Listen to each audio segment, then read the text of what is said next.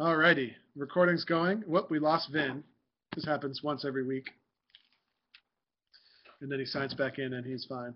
So how's everybody doing today? Pretty good, I, I trust. Hello, Lynn. How's it going?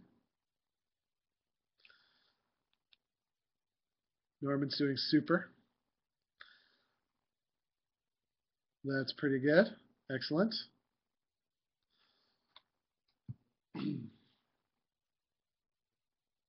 I feel like last week we left off with some stuff. Nope, that's not it. Here we go. So we got a few things left to talk about today. Last week we talked a little bit about tempo. Uh, and I think we talked about the psychology of beginning the pipes as well, so we can get rid of those. I think all that's left today is strike-ins and maybe a couple of other things. What else needs to be added to this list that we need to talk about? Um, type in and let me know there. Uh, there's Vin again. Let me try and get Vin back into the fold. And excuse me. And if you're if you're the strike-in person, what kind of stuff do we need to know about strike-ins? Um, give us some uh, ju a jumping off point there. That would be cool. Hey Vin, are you out there? Where is your computer still acting funny? All right, so uh, Ashby wants to know about double toning. That that one's easy.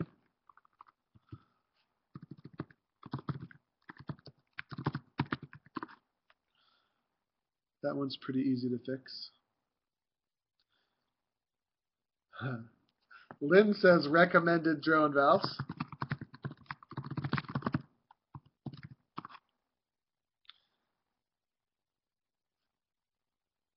That's a good question. Oh, Vin Janowski 2 is now.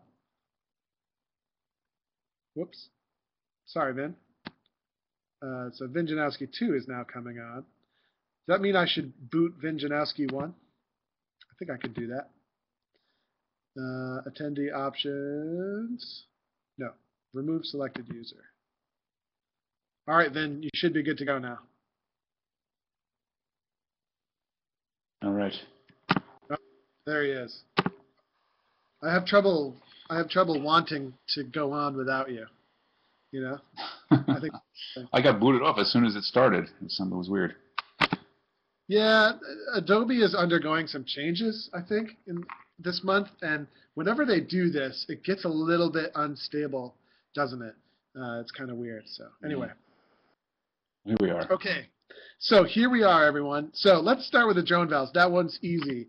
Uh, my personal uh, recommendation, the absolute best drone valve on the market is no drone valve at all.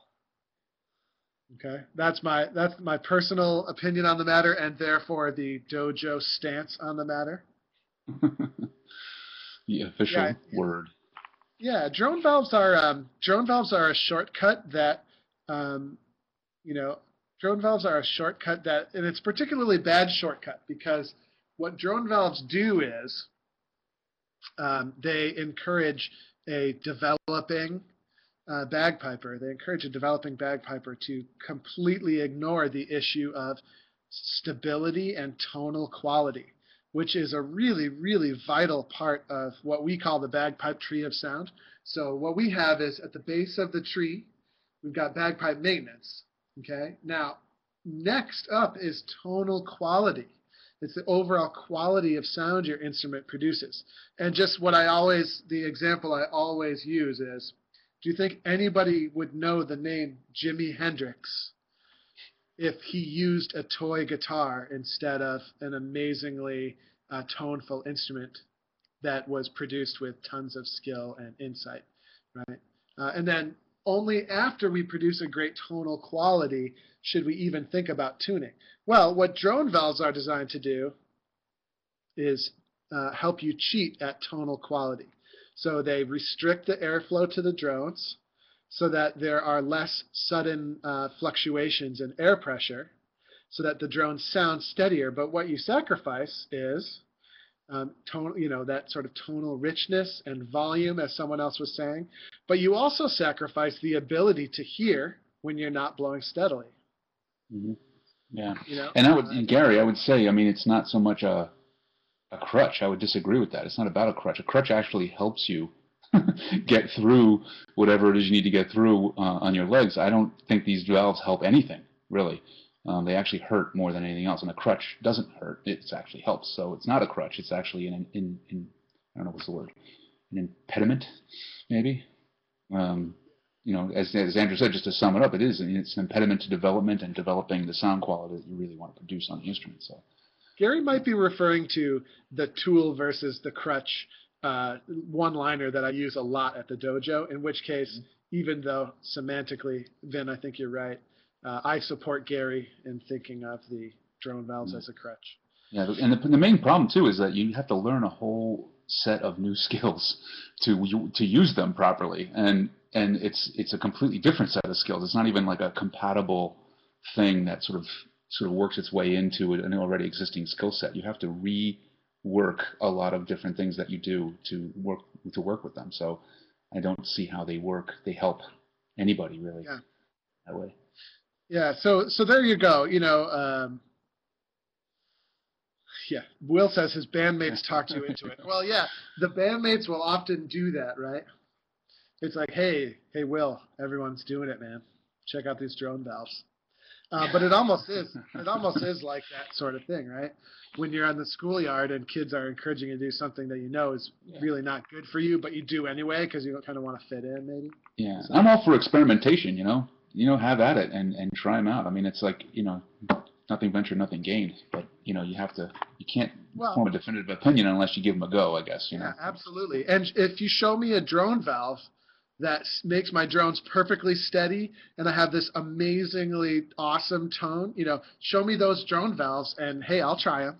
But but at the end of the day, right? We we sort of know as um, as people as people with rational brains, we know we already know the truth about drone valves before we get involved, right? It's the same as a moisture control system right? Mhm. Uh, now, moisture control system does actually have some practical value, but in my opinion, only at the absolute highest levels of solo competing, right?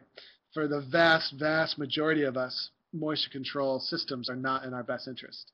Uh, and we could talk about that a lot, but but anyway, uh, so that's uh, that's the the drone valves I recommend are those uh, invisible ones, uh, and uh, I think they're only like a thousand dollars You, can tell everybody you have them in there if you need to. Will you know? You can go back to your band and just say, "Yeah, I got them in."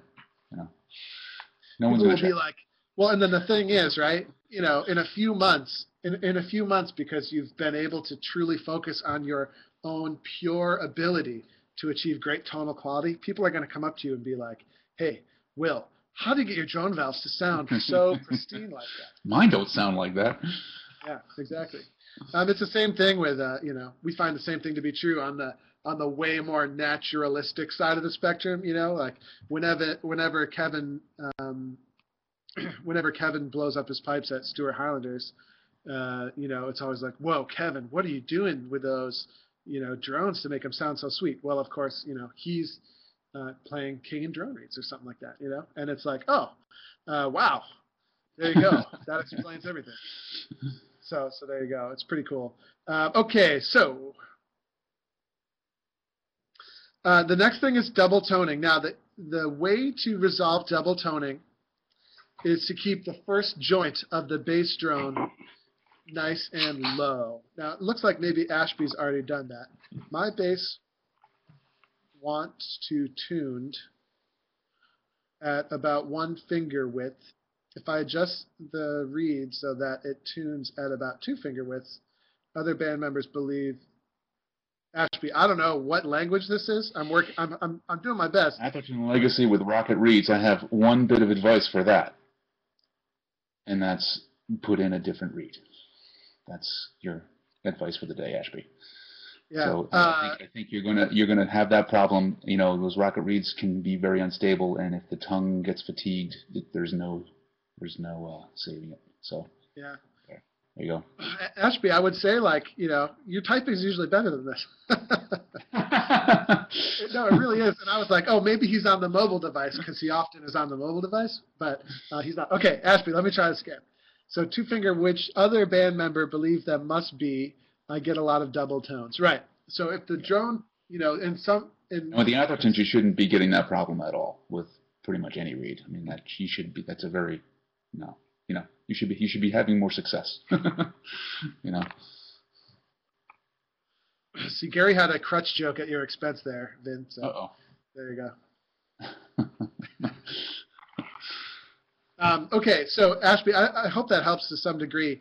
Um, yeah, you got to keep that baby low, and then sometimes one finger width is like the magical thing. Obviously, if we could sneak it up a little higher, that would be good because we want, you know, a little bit more resonating chamber space. Yeah. Yeah. I mean, if if it's working for you, I mean, it's not really. That's that's the, I think the hard and fast rule is that there's no the hard and fast rule. you know, we you know the two fingers is a rough guide, but if you're getting a great sound with one, that's it. You know, that's where it should stay. Um, so Yeah, and then so yeah, like and then that the other thing too, Ashby is I have a set of drone reeds for my bagpipes where the bass tunes up really high, and it might occasionally double tone, but I would never play those reeds in the band for that reason. It's just not in. It's out of the question completely. Because if I screw up that attack, right, then the whole band is going to pay for that. Um, yeah, In the in the result. and, and so uh, you know, they so might in- be. in- let me finish my thought here, which is those reeds sound great and harmonic and super rich, and they're perfect for my solo setup. Uh, but in the band, right, uh, I need to find a different reed, and you know, frankly, maybe it doesn't sound quite as perfectly sweet and amazing as my solo one, but I know it will never double tone. There, therefore, uh, it's a good option for me in the band. Yeah, I mean, you know, it, it especially in the Athertons, I don't think your issue is with the drone itself. It's going to be always with the reed. You know, when you have those issues, um, sometimes the drone reed combo just works the way it works, and it's like Andrew said. You know, you can get away with it in some circumstances if you're willing to put up with it. But um, you know, try a different reed and see if you get the same result. It could be just that drone. Maybe it is that drone, and you're going to have to find the right reed that works all around. Yeah. The Atherton, um, the Atherton is at least conceptually probably more prone to double toning than a more modern instrument because it's Mhm. modeled to be exactly like one of those older models, right? Mhm. Is Yeah. that the idea? Yeah, so, and, like, and I think it's- it's tough to read. It's tough to find a good reed that works all the time, no matter what you do. you know, um, or forgiving, a forgiving reed, let's say. You know, um, They might be custom, and then the thing is, the custom rocket reeds are not necessarily, uh, you know, going to not double tone. That was a double negative sentence, Right. but, Yeah. Um, but yeah, like even those custom reeds might double tone. That's just a fact of life, and it's not really anybody's fault. It's just the way the physics works in the bass drone itself, right? Because we have that joint exactly halfway up the thing, and because of the wavelength of the frequency, right? If, Mhm. if there's any sort of weird backdraft, it can actually sort of like produce a backdraft, which causes the the reed, um, which causes the fundamental of the reed to disappear. And so what it does is the reed tries to make the fundamental one octave higher, and it's really weird. yeah, and it's you know, and because the rockets are made to spec, you know, they're they're they're custom made for the drones that they're you know going in.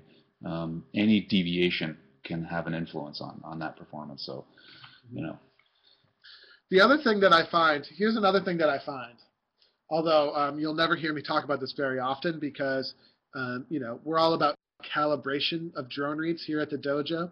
But sometimes I find if I thread the needle too much on the bass in the calibration process, it can get a bit finicky and um, it's more prone to double toning. So, like Ashby, one thing to consider would be uh, just opening up the bass a split hair, even though it violates the laws of calibration ever so slightly, you might find it gives you that um, added stability. Mhm. It's the same thing. Like sometimes when you over calibrate the tenor drones, they get squealy, and it's the same sort of thing. Like you know, if it's a big problem, like in the band, it's like you can sacrifice a little bit of the world's most perfect molecularly down to the molecular level, the world's most perfect calibration. Um, you could sacrifice that a little bit if it helps you ensure that your bass drone is going to stop. Yeah, this, I mean, and in some reeds, depending on what reeds you're playing around with, whether it's rockets or anything else, you know, in, in my in my applications, I, I tend to get a buzz when I'm not in the sweet spot. So you got to find that right, whether it's just a little bit extra, you know, sort of past the calibration point.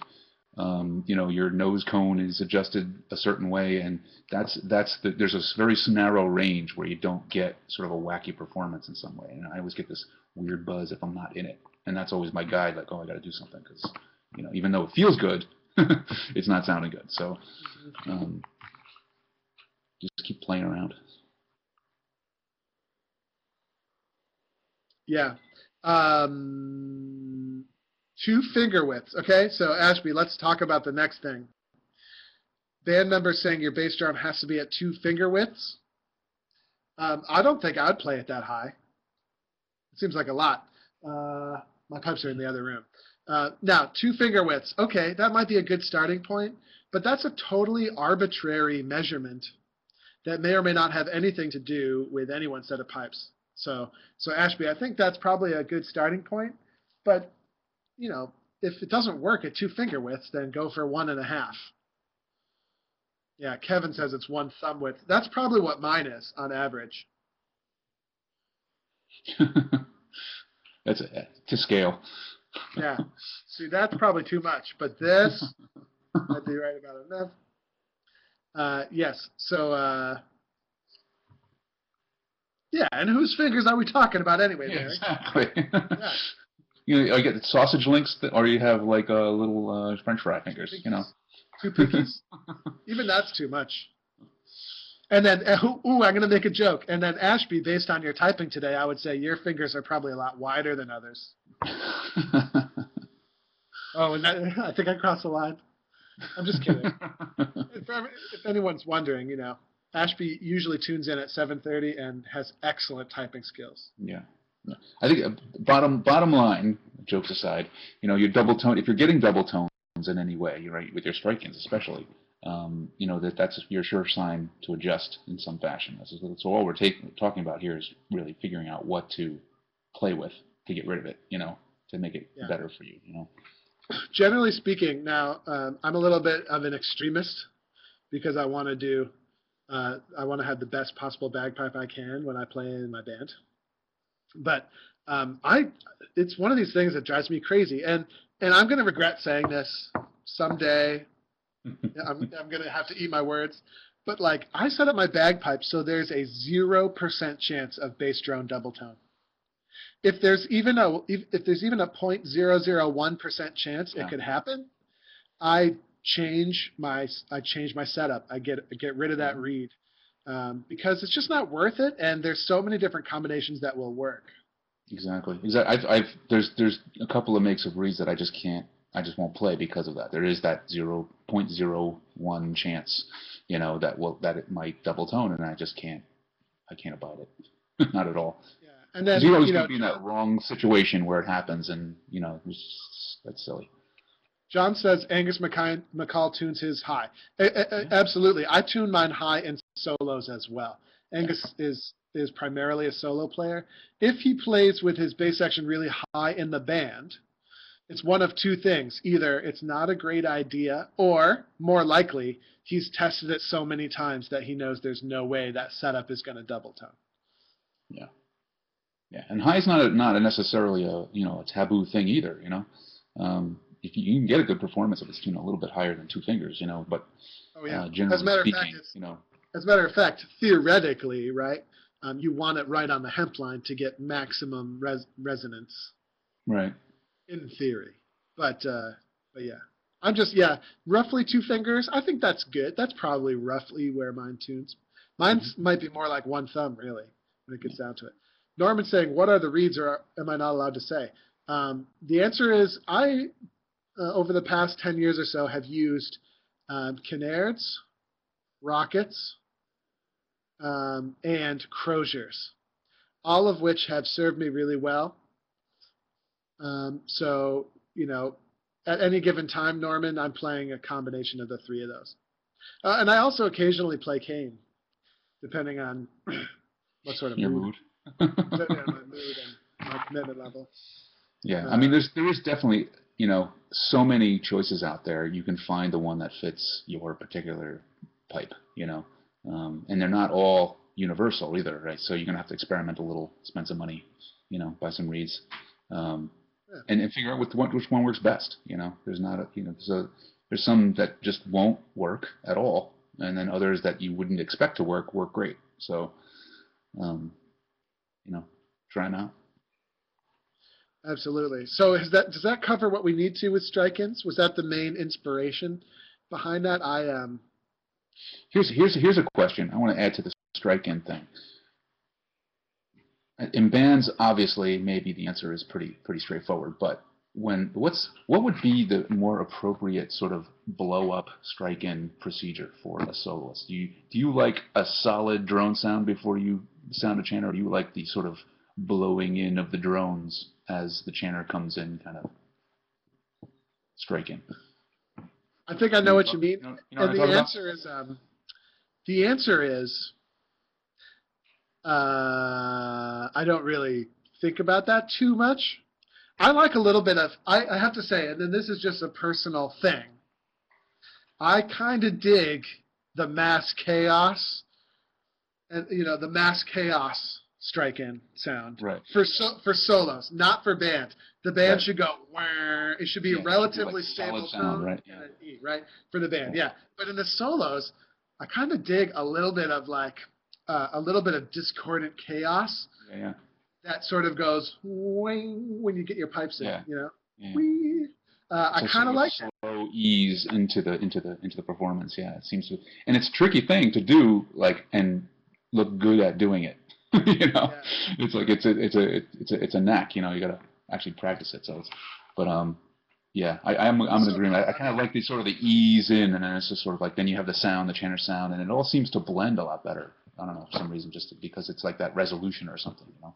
But you can't overdo it. You can't overdo it either. Like I've seen some guys go up there and like do the mass chaos for like 30 seconds. And then bring it in. No, like like okay, maybe up to five seconds of chaos, but then get on with it already. You know, Yeah. like there's some people hamming it up out there too. I, I, and again, this is just personal preference, but it's like I I do like a little bit of chaos, and then you know patiently bringing it in, and then hitting that nice sweet low A. Yeah, It's yeah. pretty cool. Yeah. Uh, Cool. But uh, yeah. Yeah, but and that emphasizes if you're going to do that, folks out in the world, um, you know, it, that emphasizes the need for and you know as good a bagpipe setup as you can get. You know, all the fundamentals must be in place because your drones are just not going to cooperate otherwise. So Yeah.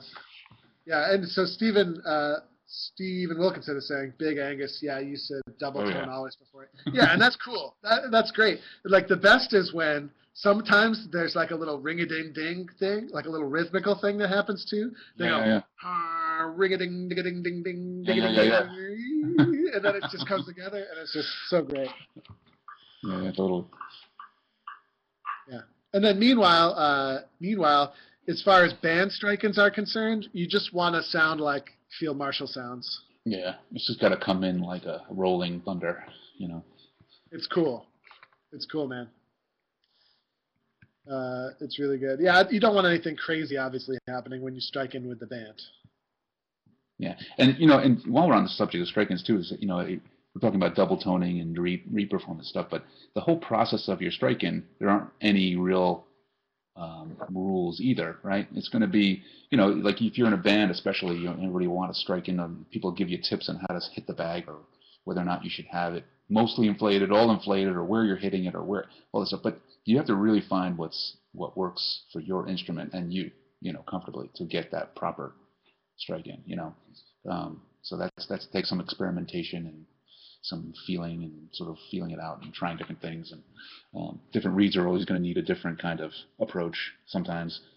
Um, so there's that. Because some people slap that bag like they're spanking their their wee baby, you know. So it's like Yeah. I was like that Don't never works. back. Yeah. This is not. We're not drinking wine from a box here. We're playing bagpipes. like no, you don't need to slap it. Just like you know, hand on the bag, squeeze, Yeah. Just arm- squeeze. Play note. Yeah, absolutely. Keep it minimal. You know, like that would be my my uh, overall approach to striking in. Is I want you know, I want my bagpipes to go through the least amount of, um, you know, movement or Mhm. you know chaos as possible. So so I get my drones balancing naturally on my shoulder, um, and then uh, you know very very subtle move here, put it under, play E. You know, try to keep it controlled and you don't be flailing around and winding up and slapping it and doing all sorts of weird stuff um, because you want it to be controllable. It's Mhm. something that you need to control. Now, granted, I've probably done strike-ins like gajillions of times at this point. So if you're a beginner, you know, it'll take some practice and it, it definitely it's going to be a little awkward until you get the perfect balance of everything down. So Yeah, the, the, the trouble is that you, everybody, a lot of people when they're sort of first starting out or they're, uh, you know, in some lower grade bands, you see these people panicking, you know, when the striking happens. You know, they panic and they get the pipes and then they're rushing to throw the bag under their arm and then, then they grab their chanter and try to, try to make an E. Uh, and it, you know, and inevitably it'll happen too soon or, uh, it won't be an E when it happens. And, uh, you know, there's no reason to panic. Just, it should be a settled, controlled, kind of thing. If you've got enough air in the bag, if it, the reeds are all calibrated and everything's good, it should just happen. You know, um, if you you're, you know, there's always that moment where you might hit the bag incorrectly or too hard. You know, things that like that happens. But it's an easy adjustment. You know, if you with some practice, if you know how to do it. yeah. Um, so here's another one. So out of the 49 people here today, how many of us have ever had an early chanter sound when they've struck in their pipes? duh.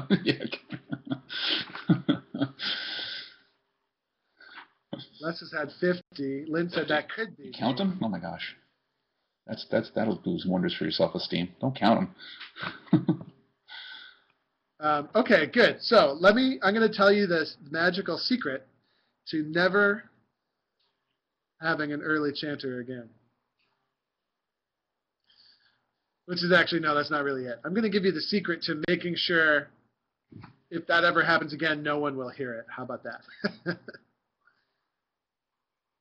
Out of 49 people, 50 have had an early E. Gotcha, Les. Gotcha. So here's the deal. When I strike in, I'll use my practice chanter as an example. Now, here's my secret to keeping keeping it so if you ever have an early chanter, no one would ever hear it.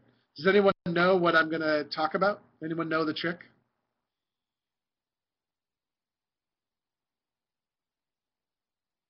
Good. I'm not going to play high A. Uh, I'm not going to play high A, but as I strike in, right, during the strike-in process, I always keep my thumb off the hole like this. And this was taught to me by Jack Lee, by the way, full disclosure. Um, he taught he taught me two key things, which makes it so I never screw up an attack ever. Okay, so as I'm doing my attack, you know, like put the hand up on the bag, striking in all this stuff, my thumb is off the hole. Now, granted, I'm gonna have to put it on at some point, but I don't put it on until I've passed the danger zone, right? So the danger zone of striking in is usually when you first strike the bag and for a, a second or two as you tuck it under, sometimes during the tuck. But as soon as I get the bag tucked under the arm, then it's safe to put my thumb down. Now, there's uh, so that's the first trick. Okay. Now, there's a secondary trick that's related to that, which is I also keep my E finger down until the absolute last second. Okay, so my startup position is actually like this: three fingers down, thumb off the hole. Why would? Why do you think? And this is again, Jack taught me this, but why do you think it's a good idea to leave the E finger down during the strike-in process? Why? Why do you think that's so important?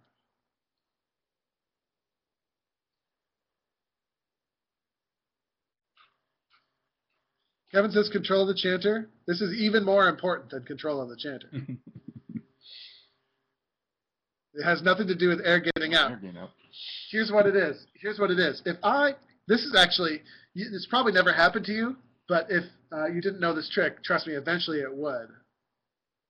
Right? Which is, so if I accidentally screwed up, the worst case scenario here is I'd get a little high A, a little high A squeak sound.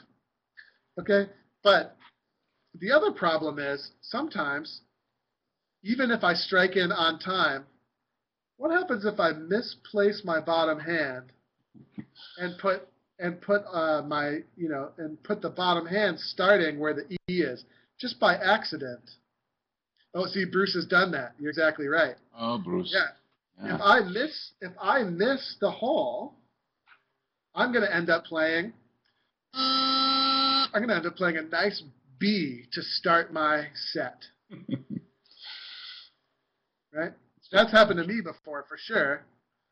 Uh, and the way that um, the way I was taught by Jack to do this is, yeah, Mary's done that a lot of times. So thumb off the hole and keep this down until the last second. So, you know, and and then sort of as once my pipes are safely up, I get I sneak this guy down and I lift this guy up.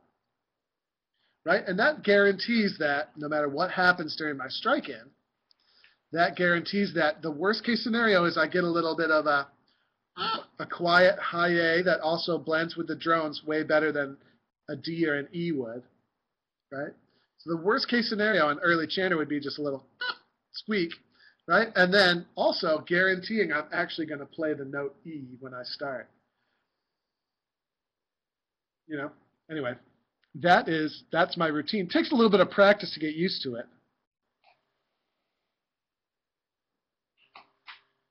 What's the other thing too, right? There's another thing that you have to be, and this is sort of an advanced thing, but here's a great thing to think about that you hardly ever talk about, but it's totally true, right? If you get the feeling, right? Let's say you do all these things, but if you get the feeling during the attack that something's going wrong, what should you do? I'll give you a hint. It's the same thing you do at any point during a band performance if you feel like you're about to screw up. What should you do if you get the sense that your attack is about to go wrong?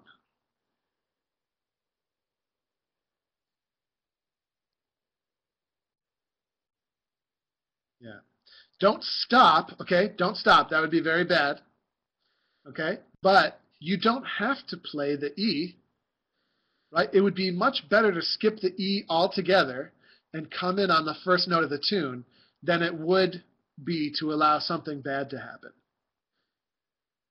And your and your advanced trick in that in that sense is to actually maybe come in on the first high A if it's soon, within the first couple of bars, you know, Yeah, just so you can so, just I sort of blend. That's that's your more advanced trick where you can come in sort of unnoticeably, you know, um, you know, come in on one of the lower notes, you can tend to maybe hear be heard sometimes, No one will ever hear it. I mean, unless you're in a very small band. maybe. But if you're in a larger band, you know, I just, you know, occasionally I screw up the attack, and the key is to stay chill and just skip the E, and that gives you two more beats to get back in on the tune, right? Yeah, I got you know I use my you know if I think back to the the change when I when uh, strike-ins and attack stopped being a problem, it was when I stopped thinking that I had no time to do it.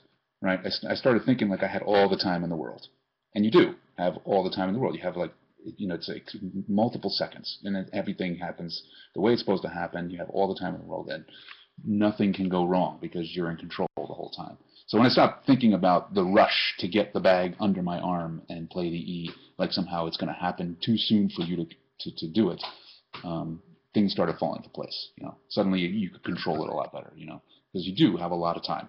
you have like how many seconds? You know. I'm in absolute agreement.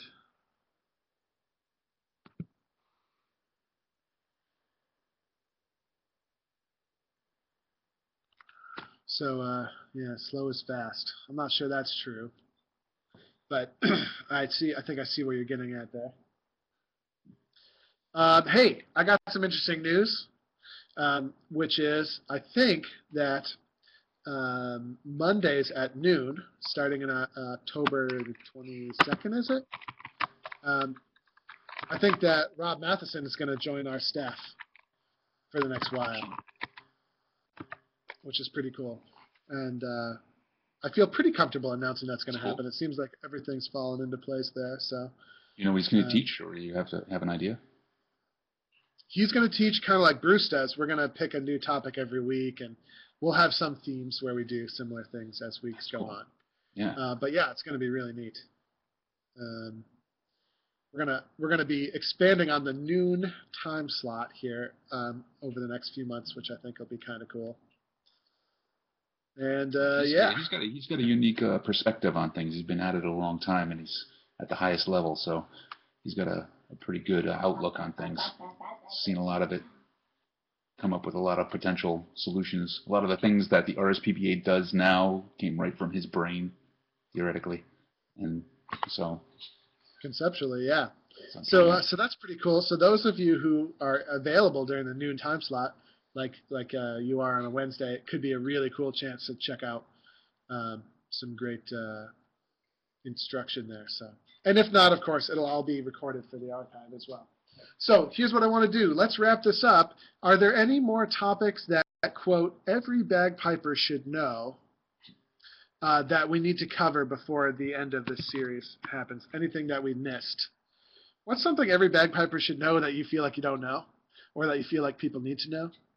They should wash uh, their bag covers. Wash their bag covers. Yes, you should actually take it off and clean it, like Nah. pit. Nah, no, you're not not washed, not a bag cover washer. you just let it. We're, Highland, we're Highlanders, for God's sake. don't exactly. Wash them. Let's see, uh, Tom is typing. Blowpipe length. It's a good question. There is no better person on the entire planet more qualified to talk about blowpipe length than Carl Donnelly. So, uh, Carl, uh, what are your thoughts on blowpipe length? Is he out there? He might be out there. Usually he tries to sneak and do work while we're talking. Blowpipe length. It's interesting you should mention this, Tom, because my blowpipe's been too long for at least a year, and I've have I've yet to fix it. Yeah. You kind of All right. know when it is Sorry. too, don't you? Me. Yeah. Took me a moment to get uh, going there.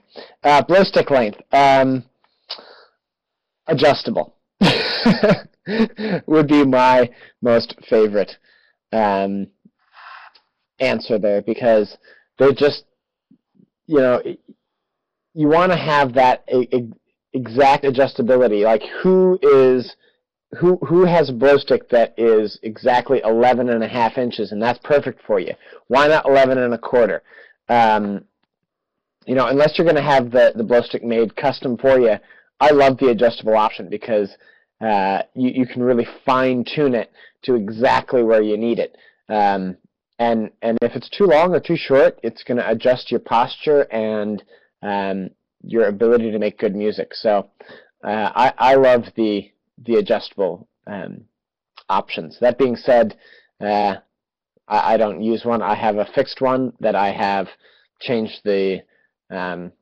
blow stick length on uh, for uh, the, sorry the mouthpiece length um, to to get it exactly how I need it. So. Uh, yeah, don't be afraid to cut it down. I guess would be my my follow up with that.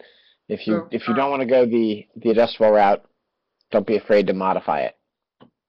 Um, so Carl, I think the issue is more how do you get the right length blowpipe, not what blowpipe to use. Well, how to get the right length, use adjustable or cut it down. Yeah, but what is Um, the right length? It's where it's most comfortable. Not too long, not too short. I mean, it's it's going to be up to you um, individually, um, so that it doesn't negatively impact your posture. Can your bag get all the way under your arm? Is your chanter in the right position? It's not too far down or too far up. Um, yeah, so you got to have a good good kind of fundamental posture.